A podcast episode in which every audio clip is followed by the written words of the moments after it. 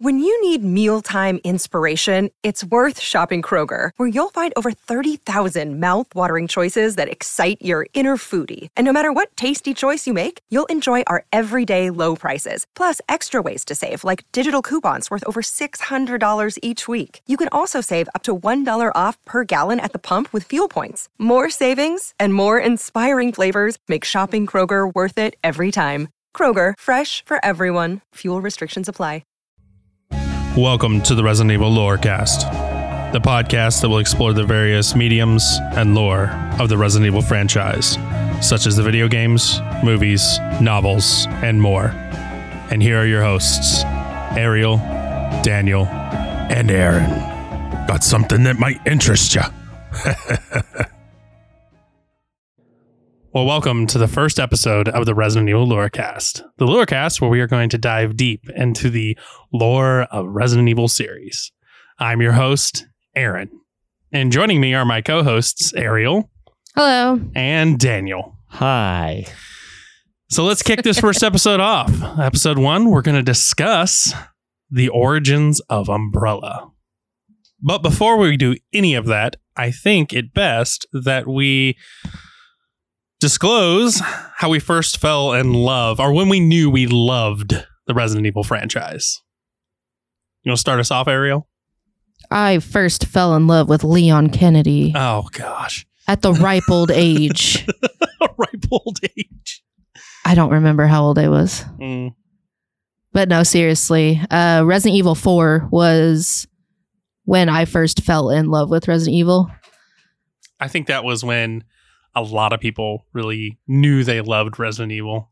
The newer I've ones, watched. I would watch my uncle play Resident Evil 1, and I liked it then, but I never really played video games then. Yeah. So then when 4 came along and I played it, I just fell in love with it. And you went back and played the old ones? Yes. Yeah. What do you say, Daniel? When did you fall in love with the series? Well, that's probably hit and miss, but I guess mine started with the live action movies, even though, you know, they're nowhere near the games. Yeah. But I guess when the Red Queen basically told them they were all going to die down in the hive. That was probably the best line in that whole movie. Yeah. They're all going to die down here. Yeah. And so it went from there, but I do prefer 5, even though it doesn't have any zombies, but maybe, well, one snippet. But well, yeah. But you guys make me feel so old because I fell in love with it when I watched the first review when it first came out on X-Play. Did you guys ever watch X-Play? Nope. Forever ago. Oh my gosh. It was amazing. When they did the review of that, I had to play it. And then my brother brought it over one weekend when he came home from his mom's. We played the crap out of it that weekend. And then that was it. I was sold from there. But anyway, all right. So now that everybody knows why we love and when we loved Resident Evil, let's dive in. So I believe Ariel has our introduction for how Umbrella was founded. Well, this is going to be direct quotes from the ResidentEvilWiki.com page, right? Yes. Okay. So you got our stuff? Oh, yes, I do. Early umbrellas, also known as parasols. No, wrong umbrellas. Oh, not those umbrellas? No, we're talking about Resident Evil Umbrella. Oh, then we did the corporation. We did the completely wrong research then. My gosh. I'm out. Okay, for real. Umbrella Corporation. The 3 founding members were Dr. Oswell Spencer, Dr. Edward Ashford, and Dr. James Marcus, who were all university classmates. We'll go more in depth with them a little later. All 3 were virologists, having some associations with the eugenics movement in the early 20th century. Huh. Umbrella really began in 1966, when Marcus hypothesized a certain West African flower named Stairway of the Sun would bestow powers to whomever consumed it by a mutagenic viral infection. Now, how did he discover this? Well, the flower was discovered in an underground garden in the Depaya. I apologize if I butchered that. I tried to figure out how to say that. Tribal lands, with a virus discovered within it. Okay. All right. That makes sense. So they were on like he was on like a African expedition or. Yeah, something like that. Oh, yeah. Okay. So the virus was then named the progenitor virus. They tried cultivating the flower in the United States, but it failed to replicate the virus.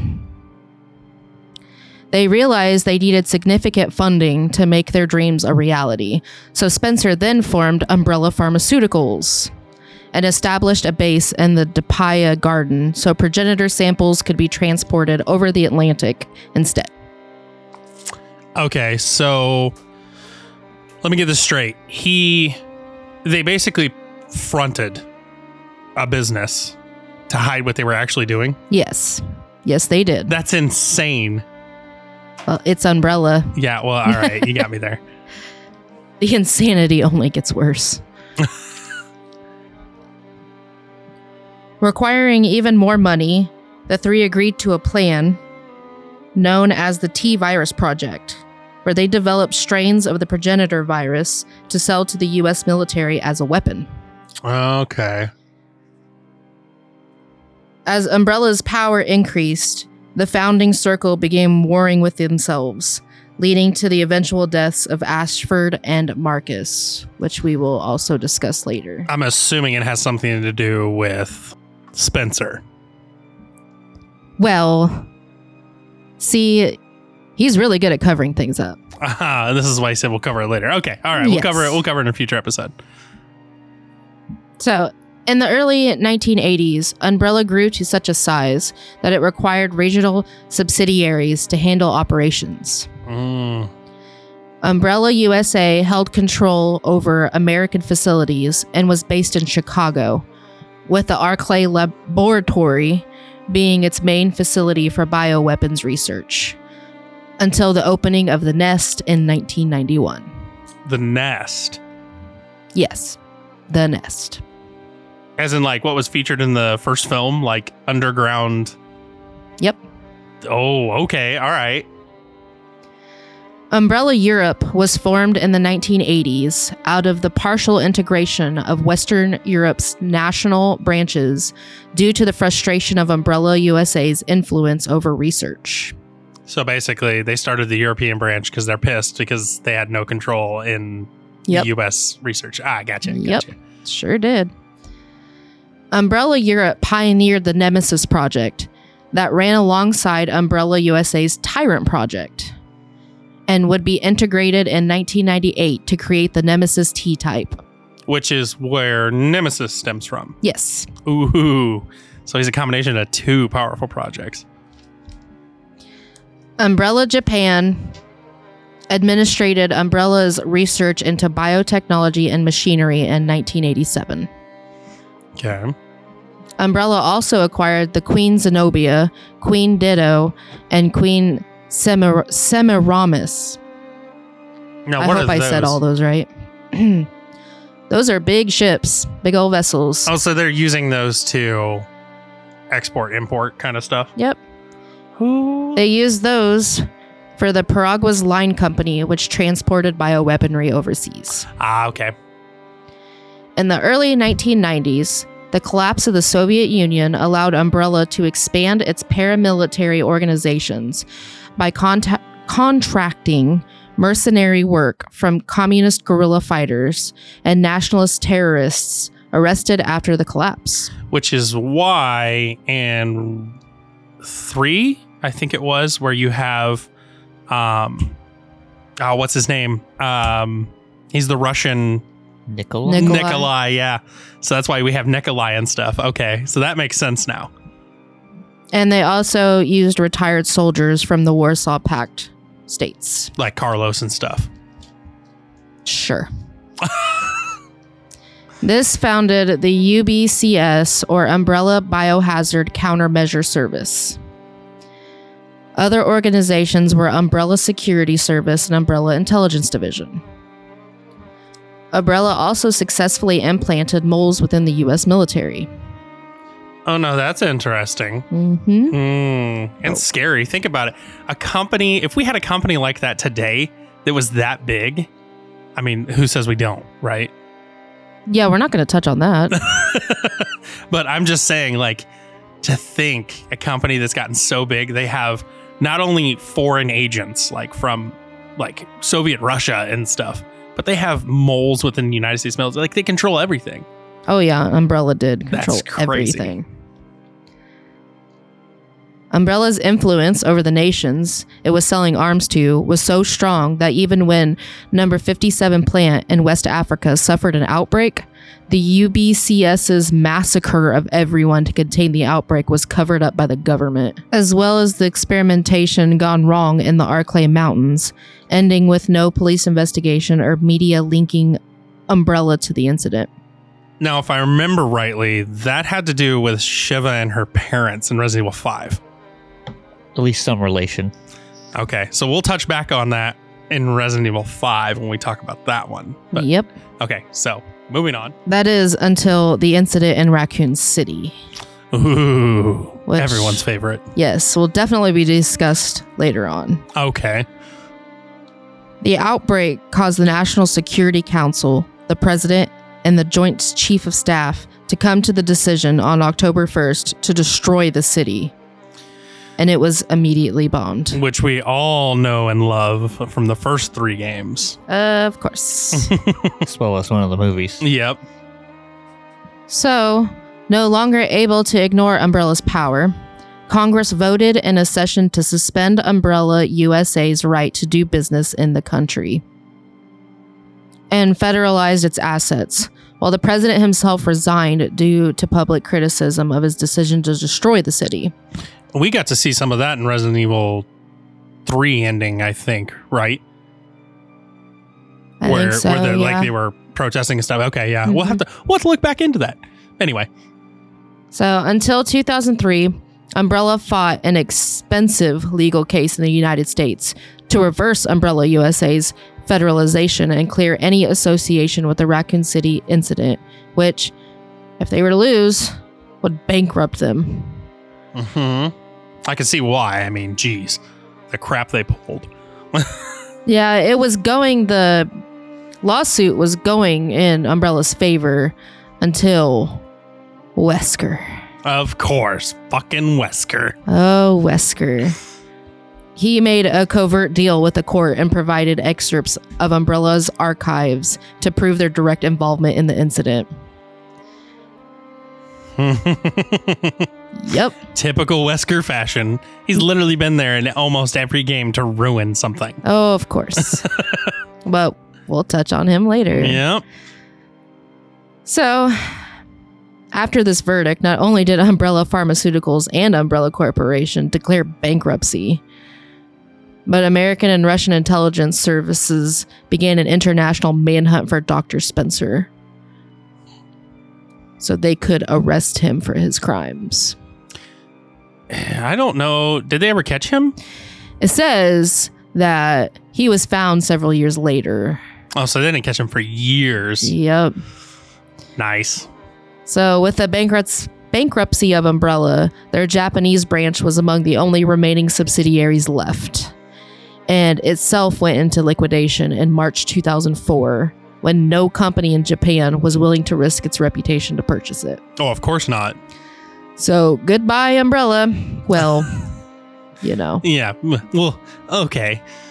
Right, well, I think this is a good part for us to introduce the middle of the show where we're going to discuss some of the current topics in the Resident Evil franchise. Woohoo!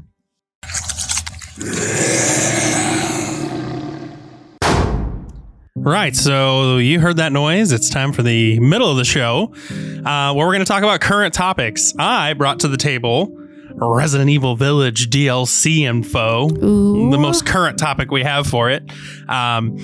During the June 14th presentation for Resident Evil from E3, they announced that due to popular demand, they're going to be bringing DLC to Resident Evil 3. And there's a couple fan theories out right now.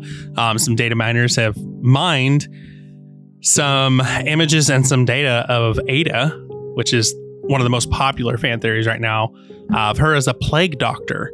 So a lot of people are thinking that one of the DLCs is going to cover some information about her. And I'm hoping, I don't know if you guys are hoping for it. Most definitely. I would love to see some more on Ada. Yes, she has been an iconic character in this series forever. Yes. What do you feel about? She's a thorn in people's sides. Oh my gosh. Now, some of the other fan theories about it are it possibly, you know, like they did with Seven, playing through Chris's side of the story. There's a couple other fan theories about how you're going to play some other characters. I'm really hoping that it's either Chris or Ada, in my personal opinion. Yeah, I would love to see more on Ada. Yes, but unfortunately, we won't see that for a while. They made it sound like they were working on it now since everybody demanded it. So hopefully we'll see it soon. But I think you brought some stuff for Resident Evil 4 to the table. Yeah. Ooh, let's hear about that. That remake, though. Tell me some good news. Well, I don't. It's not good news. Oh, of course not. But it's rumored to be released in 2022. Well, that's not too far off. No, it got pushed back. So I'm excited for it. I hope they do it justice. I do too. I'm sure they will. I mean, have you seen the new games? Of course you have. Yeah, but 2 was awesome, the remake. 3 was short. Yeah. And 4 is such a bulk of a game that if you shorten it, it's going to infuriate a lot of people. It's going to lose a lot of its luster too, I think. Yeah. What do you got for us, Daniel? So apparently recently Capcom has decided to make Resident Evil perfumes. That's awesome. What? Well, and luckily, not luckily for us, but they are only available currently in Japan. I'm going to have to look into this. I'd rock some Resident Evil perfume. Going to smell like some Nemesis? No, can't smell like Nemesis. What do they have the perfume names? They have the characters they're based off of. Without translation, I don't know what they smell like. It's hard to find a translation, but you have the 3 perfumes, which are Leon Kennedy. Oh, getting that one. Chris Redfield and Jill Valentine. I'm going to smell like some Chris. I mean, I'll smell like Leon. I'll be perfectly fine with that. But it's not said if it's like, do you smell like a zombie or what's going on? Do you smell? An example was like somebody's been running around without a shower. Ew. I mean, this is true. Yeah. Do you smell like blood, gore, and guts? I mean, well. And currently, it looks like if you can get them in Japan online or physically in stores, they run about $60 roughly. I mean, each. you are paying for the Resident Evil, franchise name and Capcom. So I mean, I'd spend $60 for Leon. Well, and it looks like it says a mini perfume collection, so the bottles are probably even smaller. They're 10 milliliters, so... Hopefully you get all 3 then. No, I highly doubt it. Yeah, probably not. Well, at any rate, this is also where we will eventually thank our patrons. We don't have a Patreon set up yet, but we will get one soon once we figure out what our Patreon tiers are going to be. And on that note, let's get back to discussing Ashford.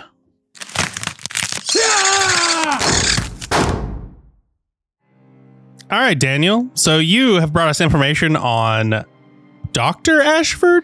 Professor Ashford? Dr. Edward Ashford. Oh, doctor. Yeah, that's what I'm going with.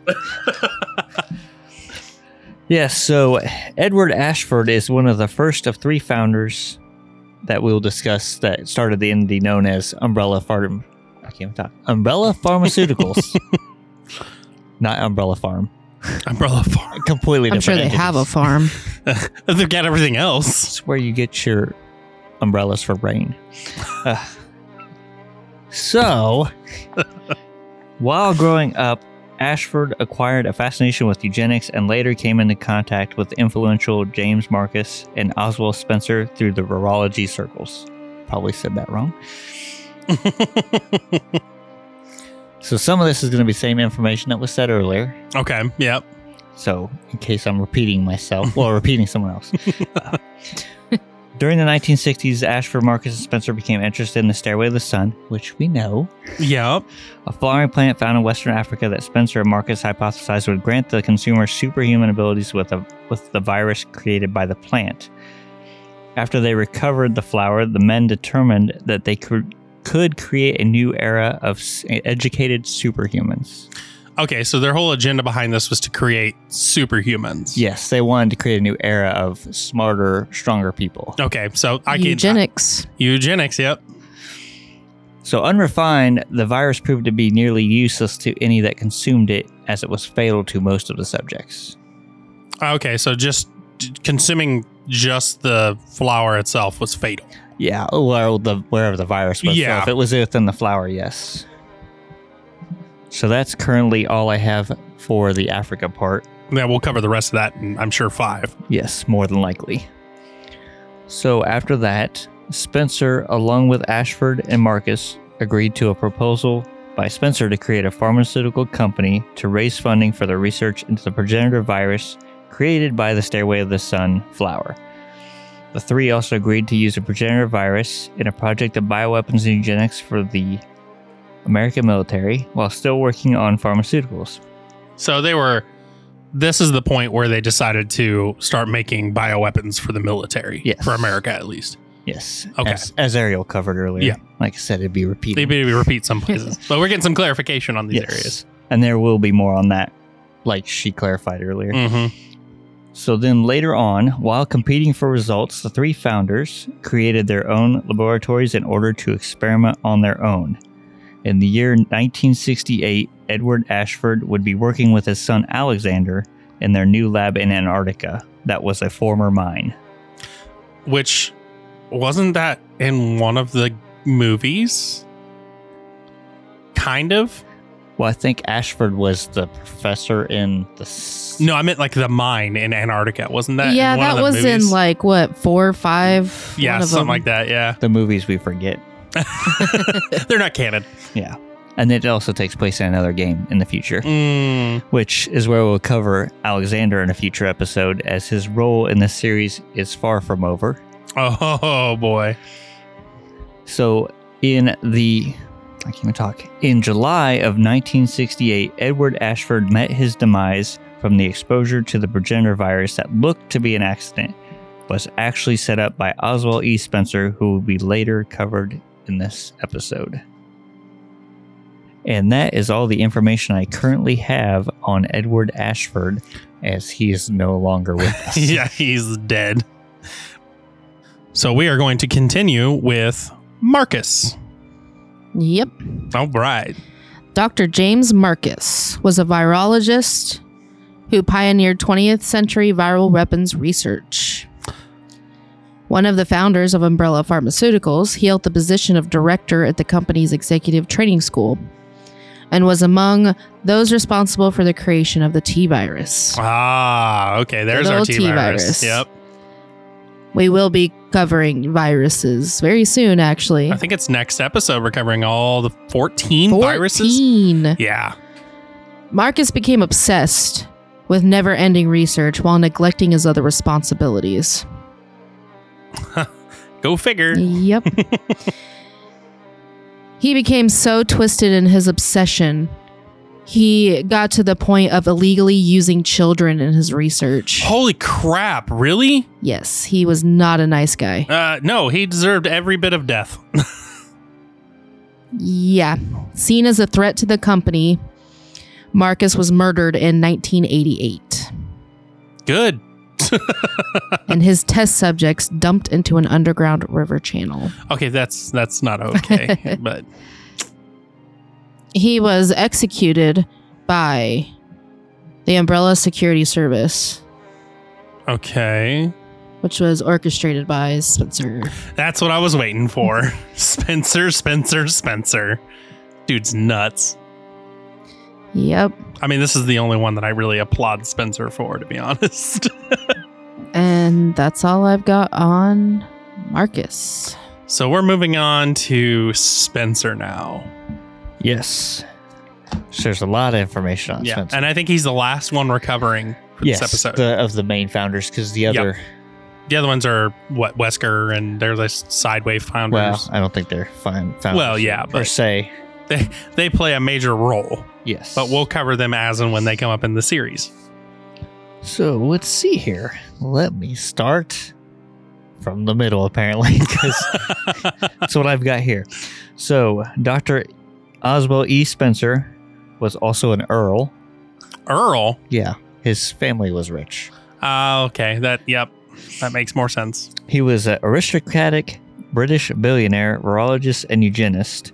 He was one of the founder of Umbrella Pharmaceuticals, as we've stated. Mm-hmm. Lord Spencer. Okay, yep. He probably has minions call him that. Was the CEO and president for its entire existence of Umbrella, mm-hmm. which saw its expansion as the Umbrella Corporation over the 1980s, as well as a bankruptcy in 2003, which was earlier discussed. Yep. He was a cold, ruthless, elitist, an ambitious individual. Spencer mercilessly eliminated his rivals, which we know of. Yep. And gradually increased his power within the company, which he strictly controlled behind a veil of darkness. Typical Resident Evil fashion. Sounds about right. Yep. Spencer had a vision to remake the world and lead it into a new era, seeing the world's current state as self-destructive. He intended to use the research data accumulated from bioorganic weapons to carry out his vision and mold a utopia for mankind with himself as its ruler.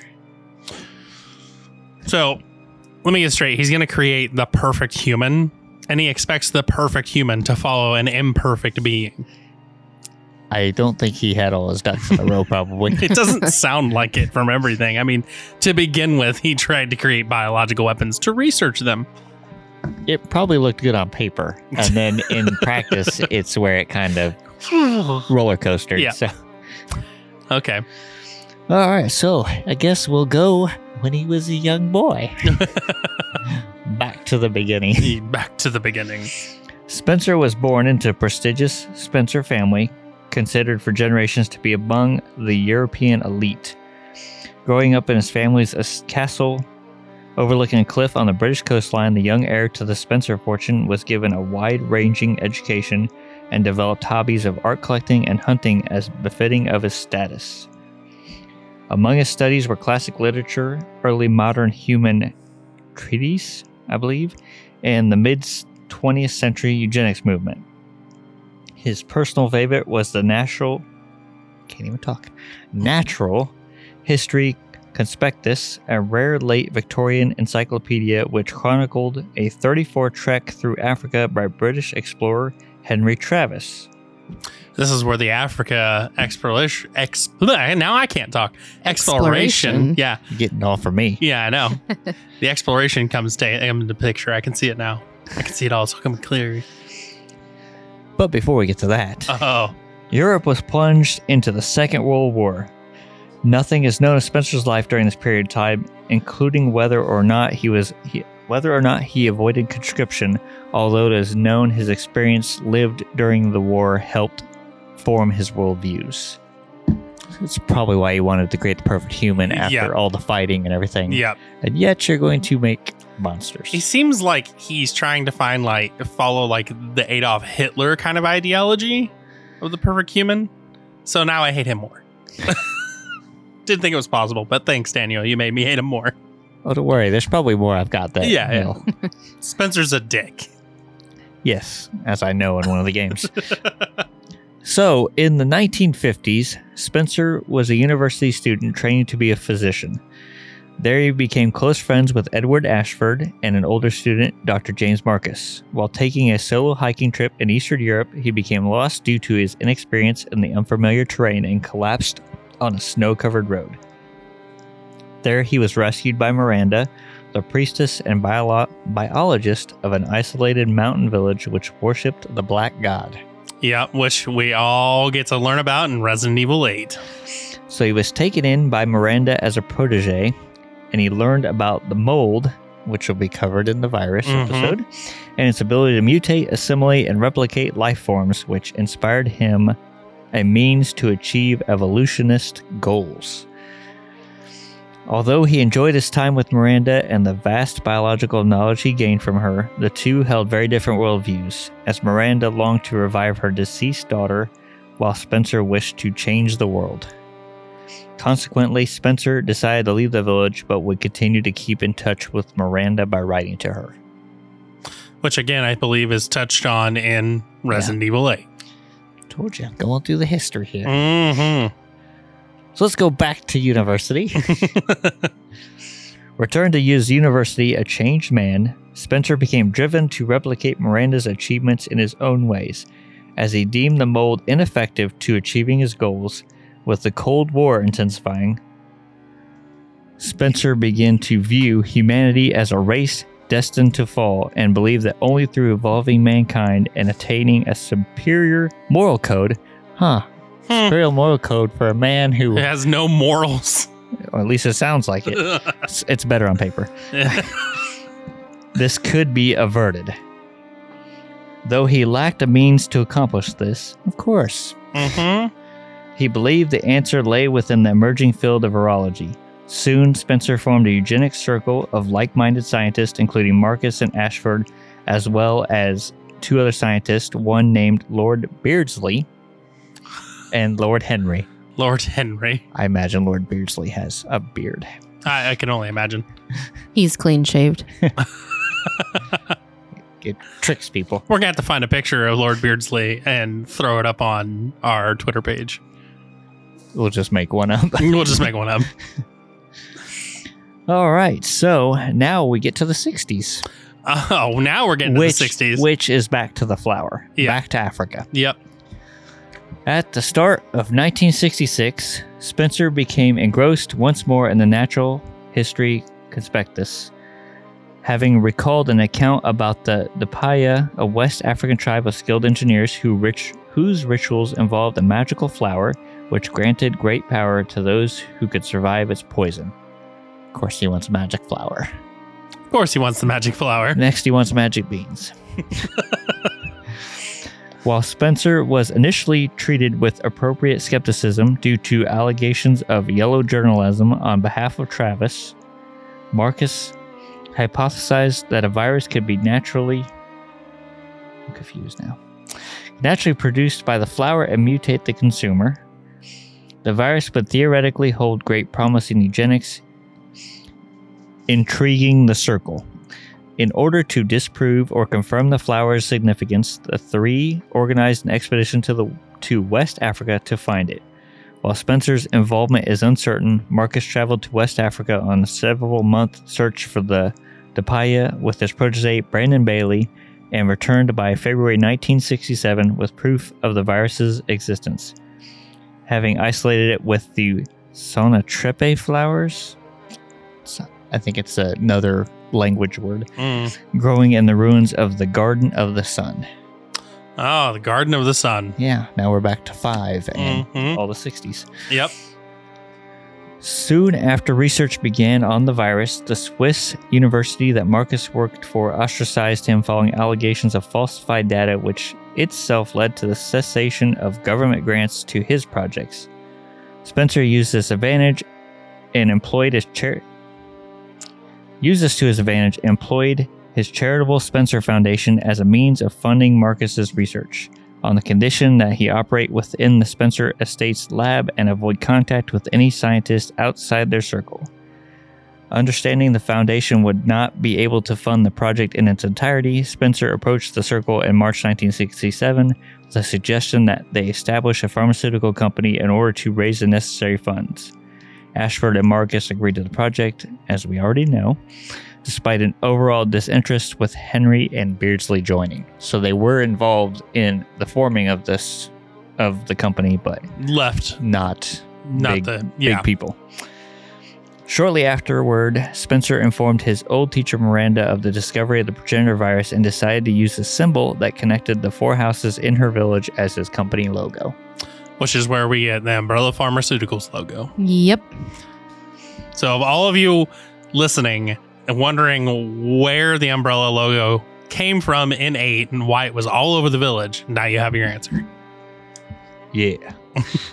I kind of like how they tied it all together. I do too. What will 9 do? Tear it all apart. Let's see here. Toward the end of the year, work concluded on a mansion built on Spencer's behalf in the Arklay Mountains, a massif in the American Midwest. The mansion itself was built atop limestone caverns, which Spencer planned planned to use for the construction of an underground laboratory complex that would be hidden from public view. The biggest flaw in this construction project was that he chose a famous New York architect named George Trevor, known for surreal designs Spencer admired, to build it. Upon its completion, Spencer realized that Trevor knew all the mansion secrets, including the existence of an underground laboratory, and panicked. Of course he did. We know where this is going. The first victim to Spencer to fall. I don't think we're getting past that already. Spencer quickly made plans to dispose of Trevor. Of course he did. So that only he and his inner circle would know of the lab's existence. In November 1967, Spencer invited the entire Trevor family, including George, his wife Jessica, and 14-year-old daughter Lisa, to the house to celebrate the completion of the mansion. Oh, on paper it's good. Unbeknownst to the Trevor family, Spencer planned to use them all as test subjects in his progenitor research. Of course, there it is. Due to George's busy workload, he could not attend, but told Jessica and Lisa that he would join them at the house later. As soon as the two arrived on November 10th, they were dragged away by Spencer's employees and taken into the underground caverns as human research subjects for the progenitor virus. Jessica died soon after infection, though Lisa survived with mutations. As George arrived at the mansion, he was captured just the same, but escaped from his room. He eventually fell victim to one of his own traps and died. Irony. Lisa was kept as a test subject and would finally die in 1998. Holy cow. Right around the time of the Raccoon City incident. Yep. Though different incidences. Oh, looks like we're still in the 60s. Did a lot in the 60s. Had a mansion built, killed off a family. Some free love. At some point in the late 1960s, Spencer worked with another scientist who shared his eugenics ideals, Dr. Wesker, believing that progenitor would only be useful to mankind if they could be trusted with its powers. Spencer concluded that the genetically superior humans had to share his values to become the Übermenschen, which is, I believe, a German word. Doesn't have a translation here. Is it Übermenschen? Yeah. Umbrella began abducting children with superior genes and intellect from around the world and raising them with access to the finest education that money could buy. Upon reaching adulthood, Umbrella would determine the cream of the crop and infect them. This highly classified project was dubbed the Wesker Project in the name of its leader. Good old Wesker. All right. So now Umbrella is currently established at this point. Yep. So with Umbrella established, Spencer became increasingly paranoid that his friends would threaten his own eugenics projects, which he intended to steer towards making him a god in the New World Order. Yep, sounds like Spencer. So his ducks... So he just gets crazier and crazier. His ducks are just leaving the row now.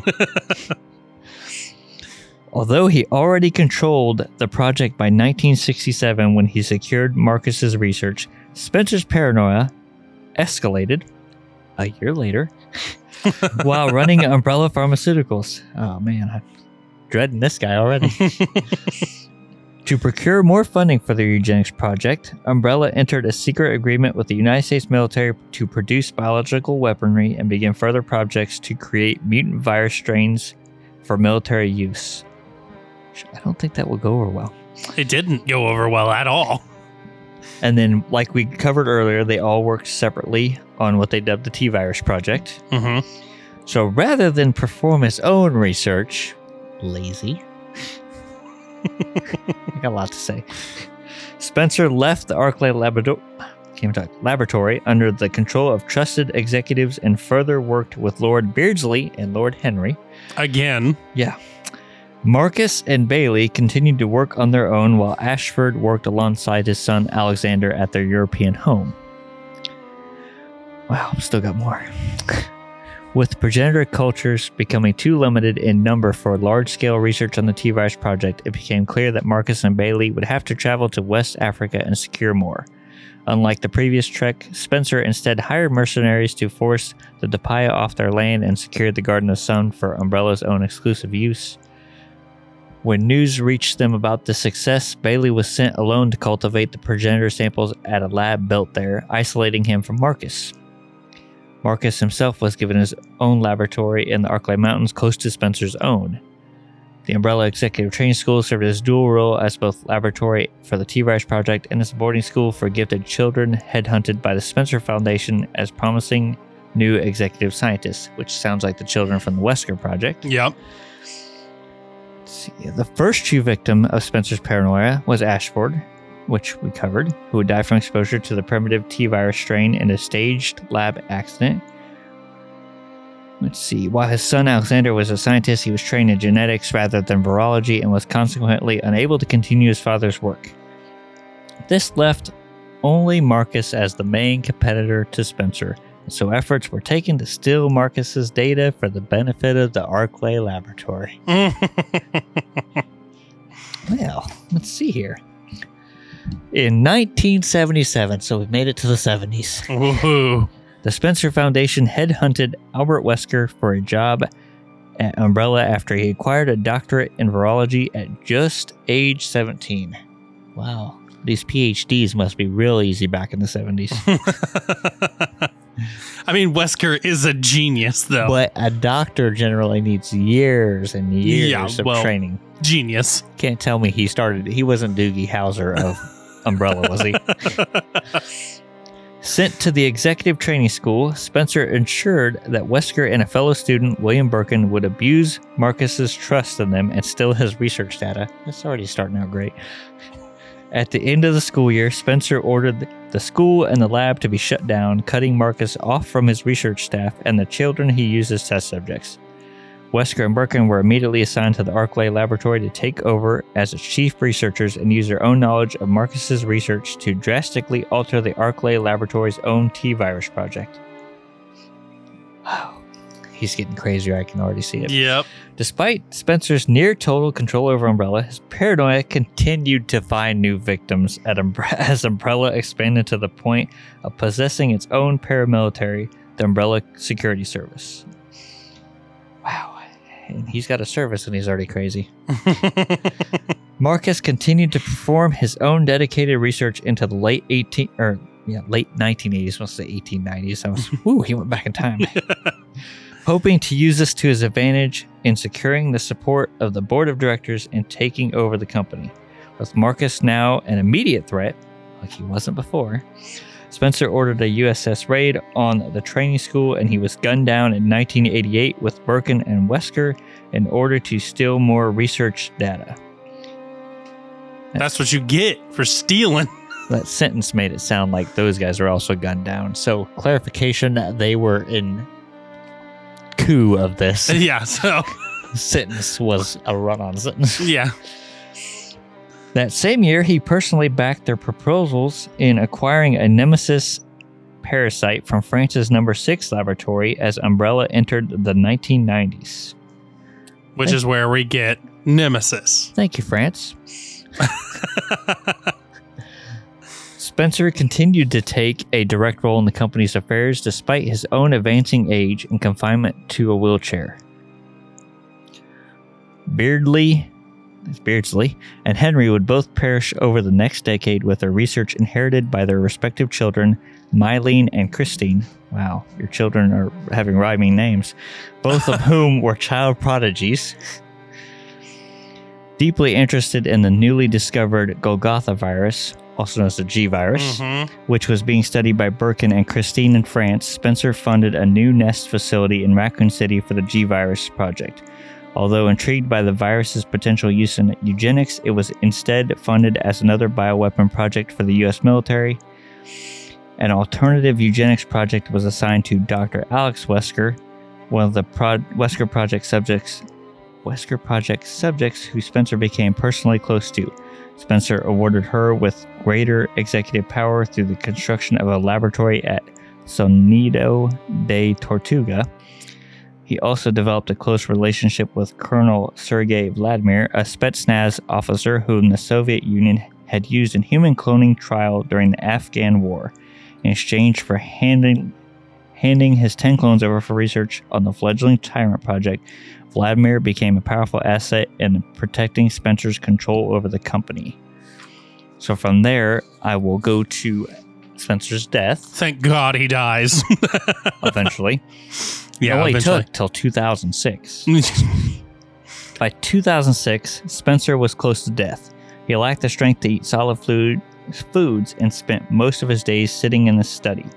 In a desperate last effort to survive, he ordered Patrick to assist him in the development of a new virus by using test subjects confined beneath the Spencer estate in the hopes of healing his body. As these experiments led to several failed mutations, Spencer realized that his death was inevitable. He conceded that he would never realize his plan himself and enlisted Patrick to leak information on his location to Albert Wesker through an associate. Why would you want him to know? Spencer then dismissed Patrick from his duties and was left with only his bodyguards at the estate waiting for Wesker to find him. So in August of 2006, Wesker entered the castle and brutally murdered Spencer's guards before heading into Spencer's private office. In their meeting, Spencer explained the Wesker Project to him and why he himself was infected with the progenitor virus strain.